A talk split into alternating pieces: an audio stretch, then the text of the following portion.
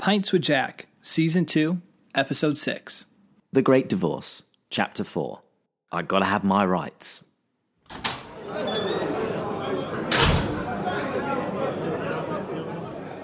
Friends, welcome to the Pints with Jack weekly podcast, where David and I have the distinct privilege of enjoying a drink together, unpacking the writings of C.S. Lewis, and discovering the truth and beauty of Christianity. We are currently in season two in unlocking the treasures hidden within our favorite C.S. Lewis work, The Great Divorce. For new listeners, my name is Matt, and I'm joined by my friend David, whom every day sets an example for me of a solid person. I actually thought you were going to introduce me by describing me as a man who always has his rights. That would have been so fitting. And it would have been so close. He's always right, not he always has his rights. Well played, David. so this week I am finishing off the Glenmorangie, the Quinta Ruban. Uh, what are you drinking? My last peach pear LaCroix. I just ordered uh, a hundred LaCroix from this service called Boxed.com because they were they were half the cost of what I get them at the store, and so now I'm totally stocked up for the next three or four months. I hope it would last you that long. So, what's the quote of the week? So the quote comes from the big ghost. Tell him I'm not coming, see? I'd rather be damned than go along with you. I came here to get my rights, see? Not to go snivelling along on charity, tied onto your apron strings. If they're too fine to have me without you, I'll go home. Nice accent there. Thank you. I have very distinct accents in my head for each of the ghosts. We could tell that actually is a very fitting one. So, what have you been up to this week?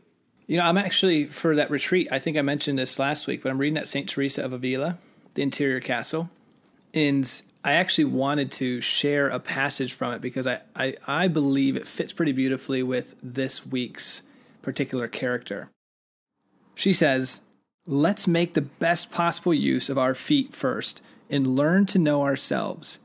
And yet it seems to me that we will never know ourselves unless we seek to know God. Glimpsing his greatness, we recognize our own powerlessness.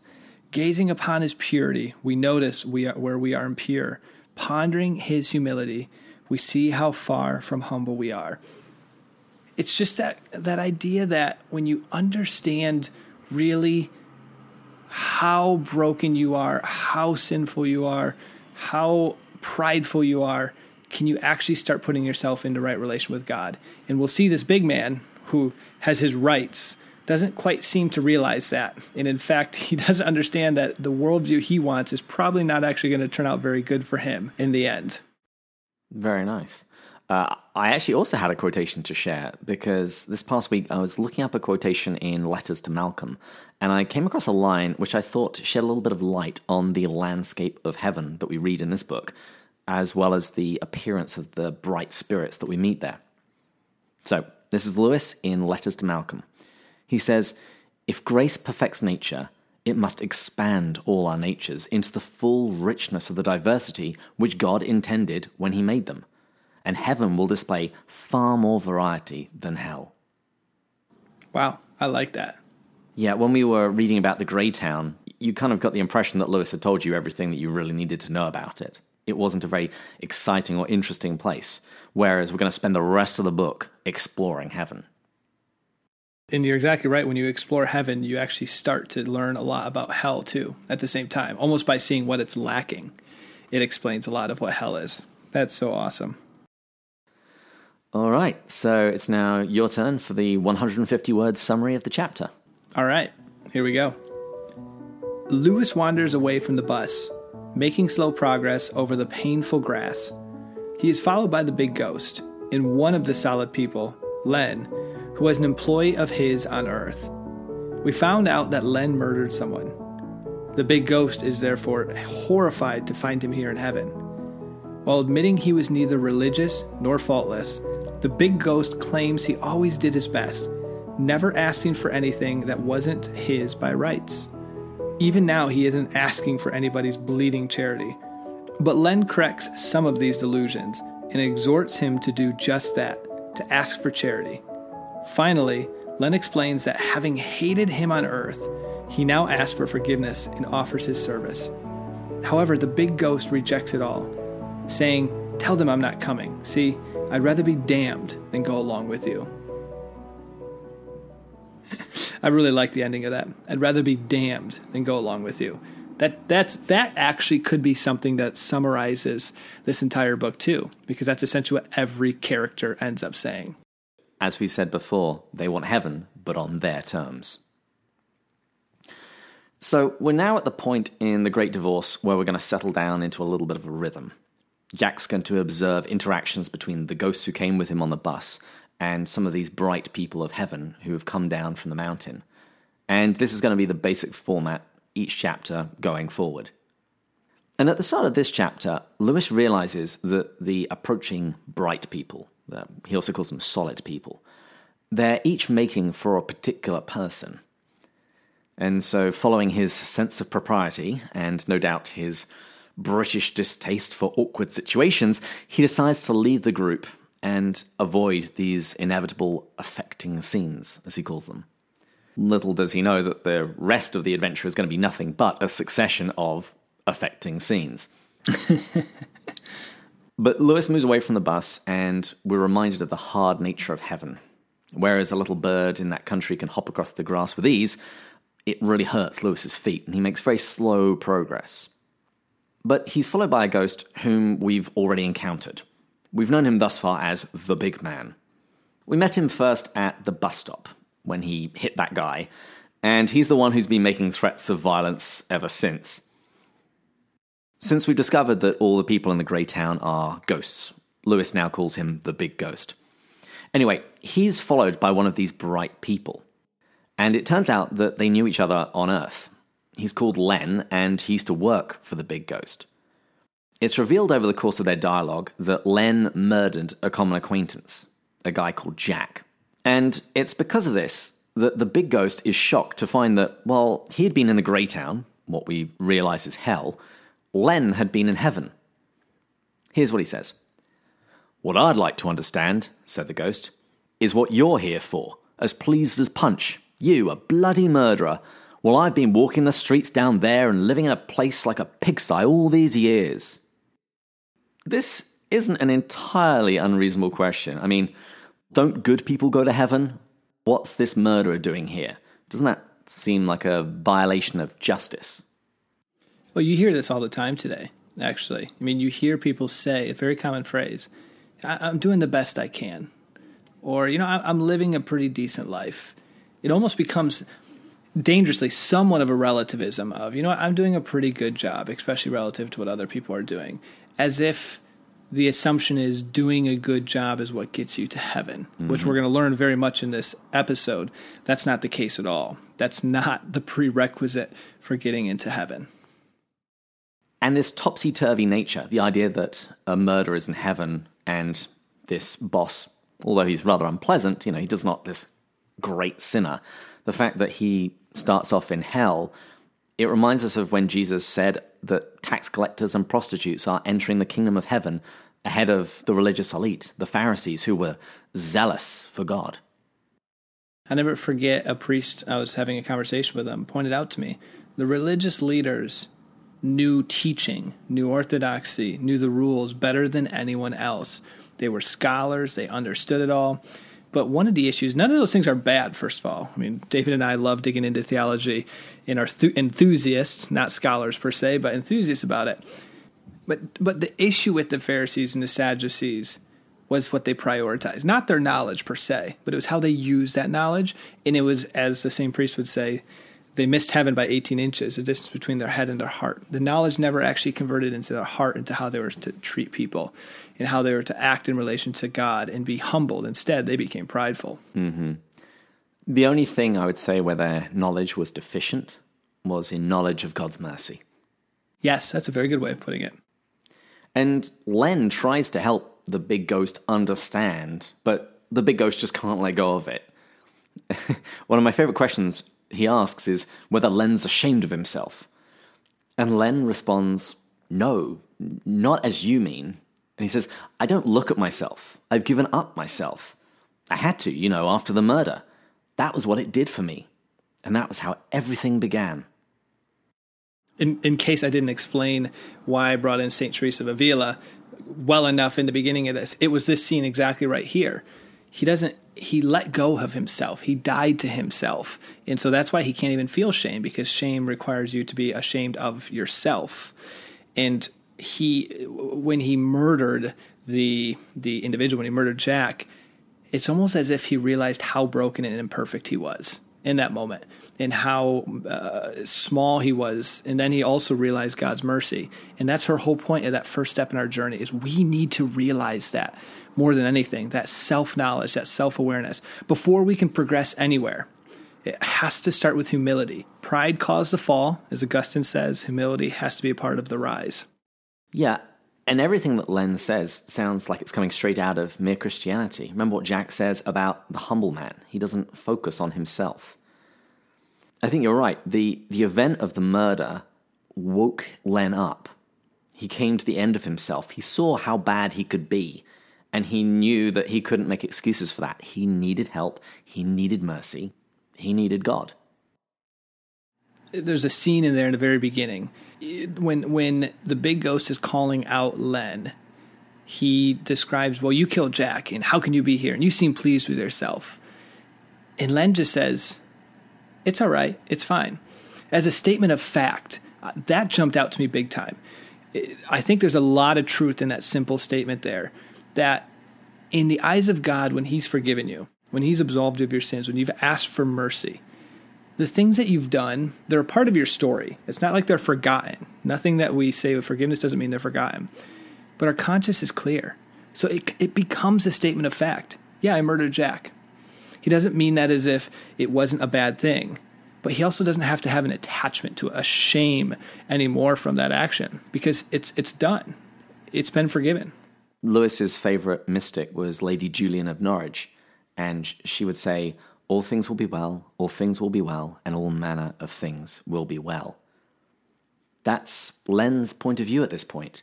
He is in heaven, he has met God, he has encountered grace and mercy itself. It's fine.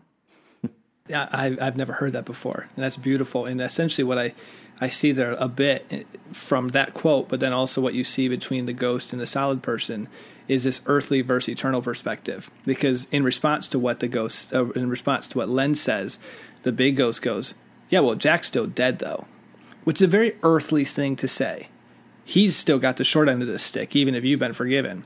And then the solid person, from a very eternal perspective, mm. goes, "No, he's up there in heaven." He sends his love. he sends his love. He's in a much better place. And so I think there's a there's a beautiful point there also of sometimes we can get too attached to things of this world and forget the perspective of the eternal. So yeah, if you don't believe in heaven, that death is kind of sucks for Jack. But if you believe in an afterlife, you can believe that there's so much more in God's plan for Jack than just his time here on earth. But the big ghost just can't grasp this kind of logic. He says, personally, with an emphasis which contradicted the ordinary meaning of the word. I love that little line. Personally, I'd have thought that you and I ought to be the other way around. That's my personal opinion. And it's here we see the heart of the big ghost's problem it's self righteousness. It's very clear that, in his own estimation, he thinks that he's lived a far better life. He says, I've gone straight all my life. I don't say I was a religious man, and I don't say I had no faults. Far from it. But I'd done my best all my life, see? I'd done my best by everyone. That's the sort of chap I was. I never asked for anything that wasn't mine by rights.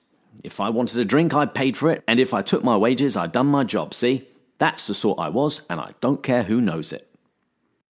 Before jumping in on that whole part about the rights, when you mentioned I ought to have been ahead of you, the one ghost, the solid person responds, Well, soon enough you may well be.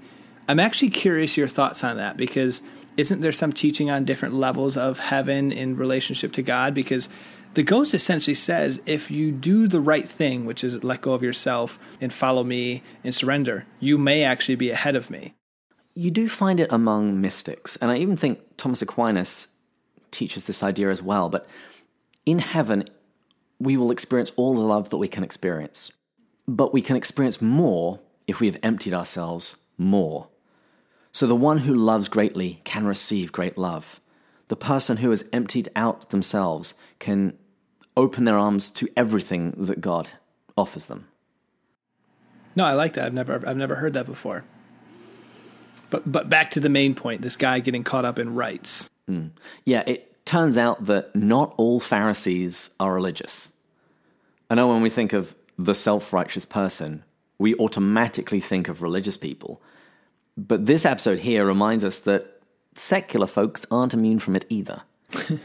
and his constant refrain about his rights shows us that he thinks that God is in his debt.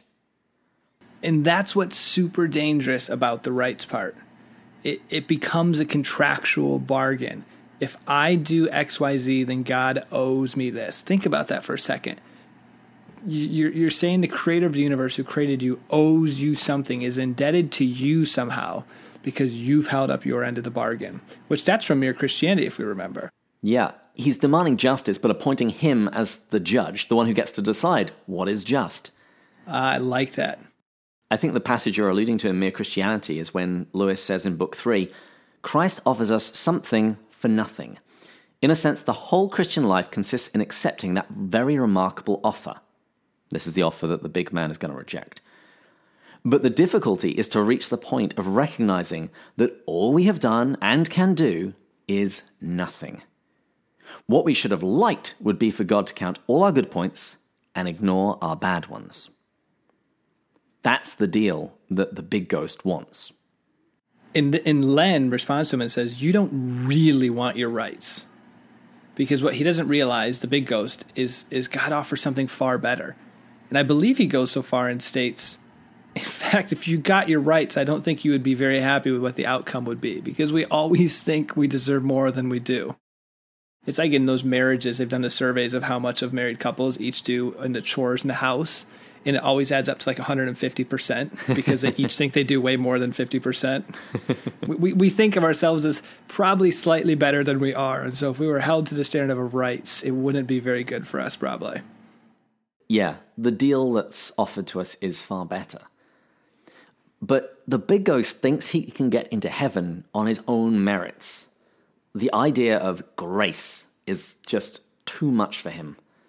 He says, I only want my rights. I'm not asking for anybody's bleeding charity. Oh, that term was incredible. Yeah, and Len gives the best response ask for the bleeding charity. it's that easy. What did you think of when you heard the word bleeding charity, out of curiosity? Well, I think Lewis is doing a bit of a pun and hinting at something here. It's the charity, the love of the bleeding God on the cross, atoning for his sins. He says that's the charity you should ask for. Yes, uh, it's exactly what I thought of too. I thought of the cross, and I thought of the the particularly actually. I've been praying the sorrowful mysteries, doing them routinely when they're supposed to be on the days. And so you have to meditate on the agony in the garden, the scourging in the pillar, the uh, the carrying of the cross, the crowning of the thorns, and the crucifixion and I have I'm doing this on this app, like I mentioned in a previous episode called Hallow, and it's like 30 minutes, so it takes you really beautifully through it. And there's these scenes where he, when he finishes stating the carrying of the cross, he goes, "Picture Jesus with the weight of the cross on your shoulders," and I just sit there for the next five minutes as we're going through the decade, picturing that weight of the cross. It is powerful. I mean, it, it, just reflecting on that, seeing that bleeding charity has just been humbling. It's just unbelievable. But for the big ghost, this is all foreign. he, he, he just can't accept it.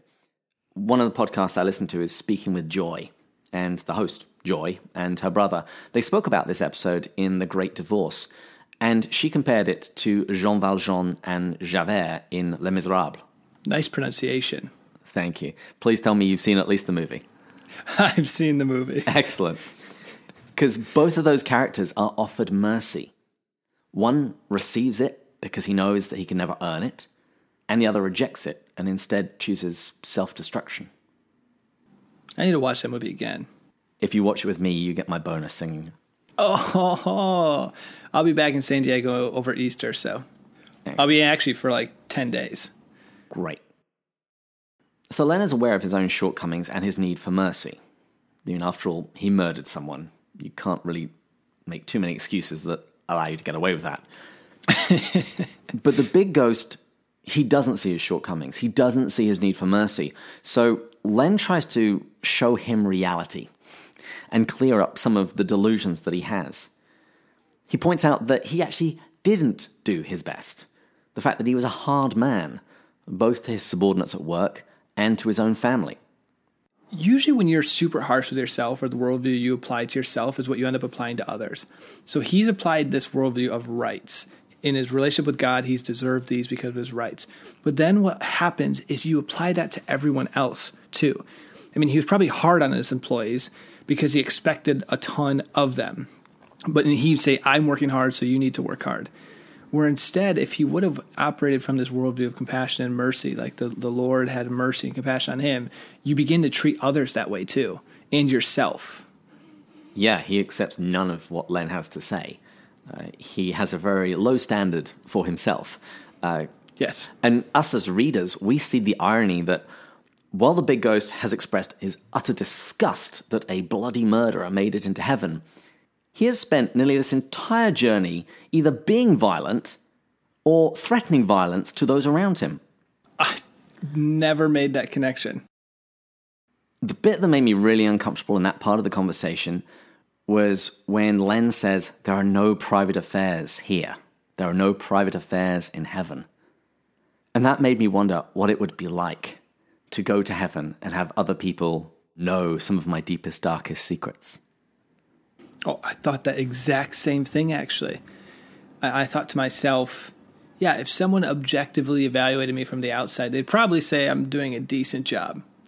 But but then I think to myself, if only they knew my thoughts when I go around the world, mm-hmm. and God knows all of those. Actually, it's very humbling to think about because I think of myself as, quite frankly, a pretty terrible person. The way I judge people, the lust in my heart, the greed, the thoughts I have, and I'm like, I don't know how I can judge another human being because, man, if you heard my running monologue in my head, you would not think I was going to heaven. Well, on that point, on that interior life, Len makes a surprising confession. He says that committing that murder actually wasn't the worst thing he did while on Earth. He admits to killing the big ghost in his heart nightly. This, to me, was one of my favorite parts of this chapter. This point mean, and I know it's not actually the main point of the chapter, but I just think it's so beautiful. It's exactly what Jesus says when he says, Every time you've looked at another person lustfully, you've committed adultery in your heart. Lewis was huge on this idea of becoming either heavenly or hellish creatures, these small decisions you make. And it doesn't mean actions, it also means your thoughts in your heart shape you one way or the other. And the reason those are so important is because what we see in the great divorce is you have to ontologically you have to become a person that desires heaven. You have to want heaven. So even if you've never quote unquote killed someone but your heart is constantly murdering people you're going to reject heaven because that type of heart isn't a heart that desires heaven. When i'm reading that again i'm thinking about everything i just said my lustful thoughts my greed my envy. I, I, I wonder if i were to go to heaven and i had to let go of some of these things would i really actually want heaven?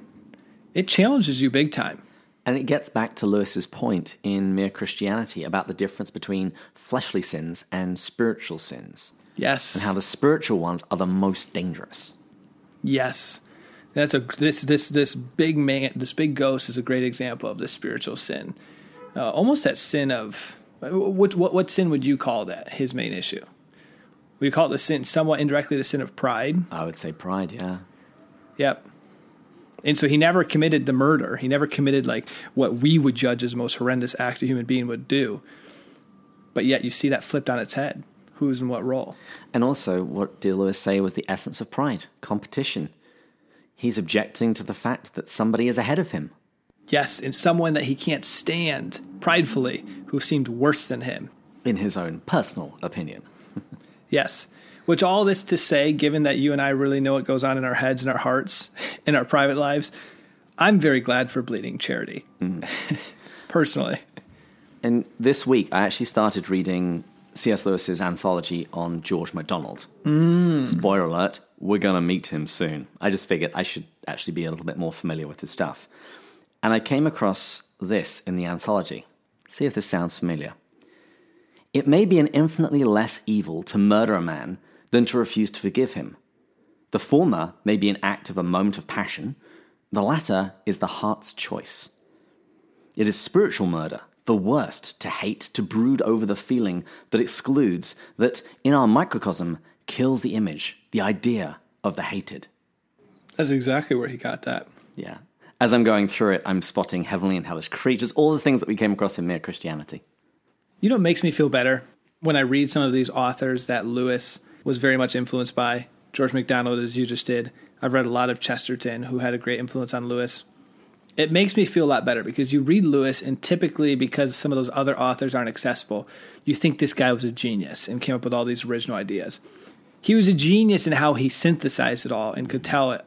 But a lot of these are taken from other people. And it makes me feel better because if you ever hear me talk about Christianity, I steal everything from Lewis. but he just stole from other people. So I think we're in good company. So Len asks for his forgiveness and he offers to serve the big man for as long as he needs it. But like that quotation from George MacDonald, the big ghost rejects it. He's unchanged. He says, Tell him I'm not coming, see? I'd rather be damned than go along with you. I came here to get my rights, see? If they're too fine to have me without you, I'll go home. We've spoken a little bit about his rejection of grace, but why do you think he rejects Len's service? I think it goes back to what we just said earlier. His big issue is pride. He needs to accept service from a person that he considered lower than himself, a person that he considered beneath him on this earthly perspective. But wouldn't I mean, how, that but wouldn't that then make sense? That well, if he's beneath him, then he should serve him. You know, have you ever had it in life when there's a person you're angry at? Never. And then they do some no, no, you've never been angry at no, anyone. No. well, for us other normal human beings who get angry from time to time and aren't quite at the solid stage yet, David. Okay. When I'm angry at someone and then they show me an act of kindness or like they're willing, oh, that's loud. New Yorkers, stop committing crimes. We're trying to record a podcast here. you should leave that in. I've had it in my life when there's a person that I, I have a bitterness towards, an anger in my heart, and then they show me kindness by either being willing to serve me, uh, by asking for forgiveness, by showing an act of kindness. It really is hard mentally because you want to be angry at them. You don't want to forgive them. Think of our video we released a few weeks ago you have this rationale in your head for why you don't need to forgive them there because they're a bad person. If only you knew how bad this person was, they don't deserve it. But then they do something that counters that. There's like a cognitive dissonance. Your brain has a really hard time reconciling it. And so it's just very frustrating. And, and it's not easy just to say, oh, okay, yeah, yeah, you're good. Thanks so much. It's a little bit like our bonus episode a couple of weeks ago when if you viewed somebody as the enemy and then they do you a kindness, you now need to reassess how you view that person. Yes.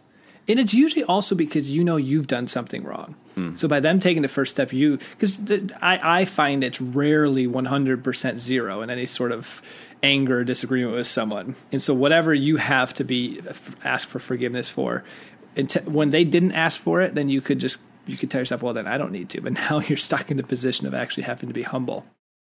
I think something else that's also going on there is the big ghost doesn't like it because it's voluntary and not compelled, and it therefore takes away his power.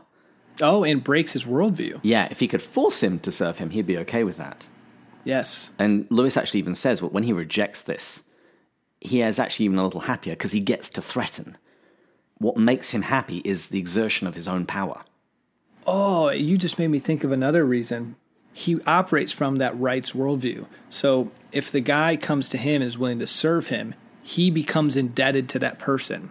You ever had that before when someone gives you a gift? you always feel guilty because now you got to give them a gift back. You didn't give me a gift. You gave me an obligation. Yes, exactly. So I think that's that could be part of this because the worldview he operates under, that would be his assumption. You did me right. I need to now do you right. And why would he ever do right to a murder? But the one I don't know if you want to make any comments on. Well, we released a video on for forgiveness, and I, I believe you made a point that forgiveness is the central part to the gospel message. It is so important. If we don't forgive, we will not be forgiven. This episode here really demonstrates that through a fictional story quite beautifully. I mean, what is the reason he doesn't get to heaven? Because he can't forgive. Yeah. It's right there. he says he'd rather be damned. And that's exactly what's going to happen. That's exactly what he's doing to himself. And not God, he himself. He's on the very threshold of heaven and he walks away, all because he's angry at God's generosity to others and because he's unwilling to offer forgiveness. Hmm. This is why this is my favorite book. And whimpering, he walks back across the sharp grass and makes his way back to the bus. He's rejecting heaven because he wants it on his own terms. And man, over the course of this book, I'm going to say that again and again. And this this is why after this book I started praying for weeks and weeks and weeks. God, what are the ways that I'm saying to you, my will be done? What are the terms that I'm not letting go of? And, and think of this, listeners. What are the what's that last five percent? Because guess what? That's the most important part. Even if you've let go of 95%, but you can't let go of that last five or last one, that's a problem. Because you can't take it with you. Nope, you can't take it with you. Well, I hear the last call bell. Ah, shoot. And next week, we're going to be reading about my favorite character when we encounter the Episcopal Ghost. Out of curiosity, is that anything to do with like the Episcopal faith or not? Zero. Sort of. Episcopal simply means bishop, hmm. relating to the bishopric. And since Lewis was an Anglican, he'd have most likely been thinking of an Anglican bishop. Okay. And the Episcopal Church is related to that. Well, I'm looking forward to the haikus. Yes, I have haikus to share. You know how much I love these. I wrote three haikus for the big ghost. I'll rank them from best to worst. Okay. Always done my best. I've gone straight my whole life. God owes me heaven. Mm. Next one. I'm not religious, but I've been a good man. Gotta have my rights. And this last one, this is my favorite. Bloody murderer, offering me charity, I'd rather be damned. I think I like that the best just because of your enthusiasm and tone. That's a good one. I like the first one a lot too. God owes me heaven. I almost like that line better than "Gotta have my rights," just because it, shows the magnitude of what he's, how he's putting God in relation to him. God owes me. Well, we also had a haiku from a listener. Uh, it was a message on Instagram from a fellow Notre Dame graduate, Duncan. He said that, like you, he went to what he called Professor Fagerberg's famous C.S. Lewis course. This shocked me. Well, actually, I'll come back to this. Do the haiku, and then I'll, I'll give you my thoughts on this whole thing. And this is the haiku that he wrote Our ghostly eyes saw a somehow more solid light. Could it be sunrise? And he spelled sunrise S O N. Ah. Clever. So David sends me this screenshot of this DM that Duncan had sent through Instagram. And it was funny. I, I laughed when I saw it because he mentions he took Fagerberg's class. And he called me out indirectly. He didn't realize he called me out because I mentioned how I haven't read much of Lewis's fiction. I think he thought I hadn't read any of it. I have his space trilogy we did in Fagerberg's class. But I believe we were supposed to read some of the Chronicles of Narnia, one or two of the books and I didn't read them. I just took read the notes because Fagerberg was really detailed on his notes, kind of like David is with his show notes. You can get away without reading the book. So, you, so, that- so you, you haven't rejected the bloody charity. no, I haven't. See, this is why I accept it so much because I need it.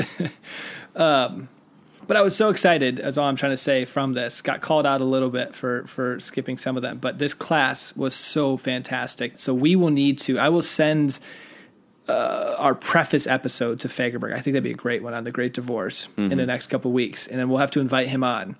And I'm struggling because I feel like I should interview him. Sure. But I would trust you way better interviewing him than me. So I'm thinking three way, and you can do the bulk of the time. No, no, no. If you want to interview him, you go for it.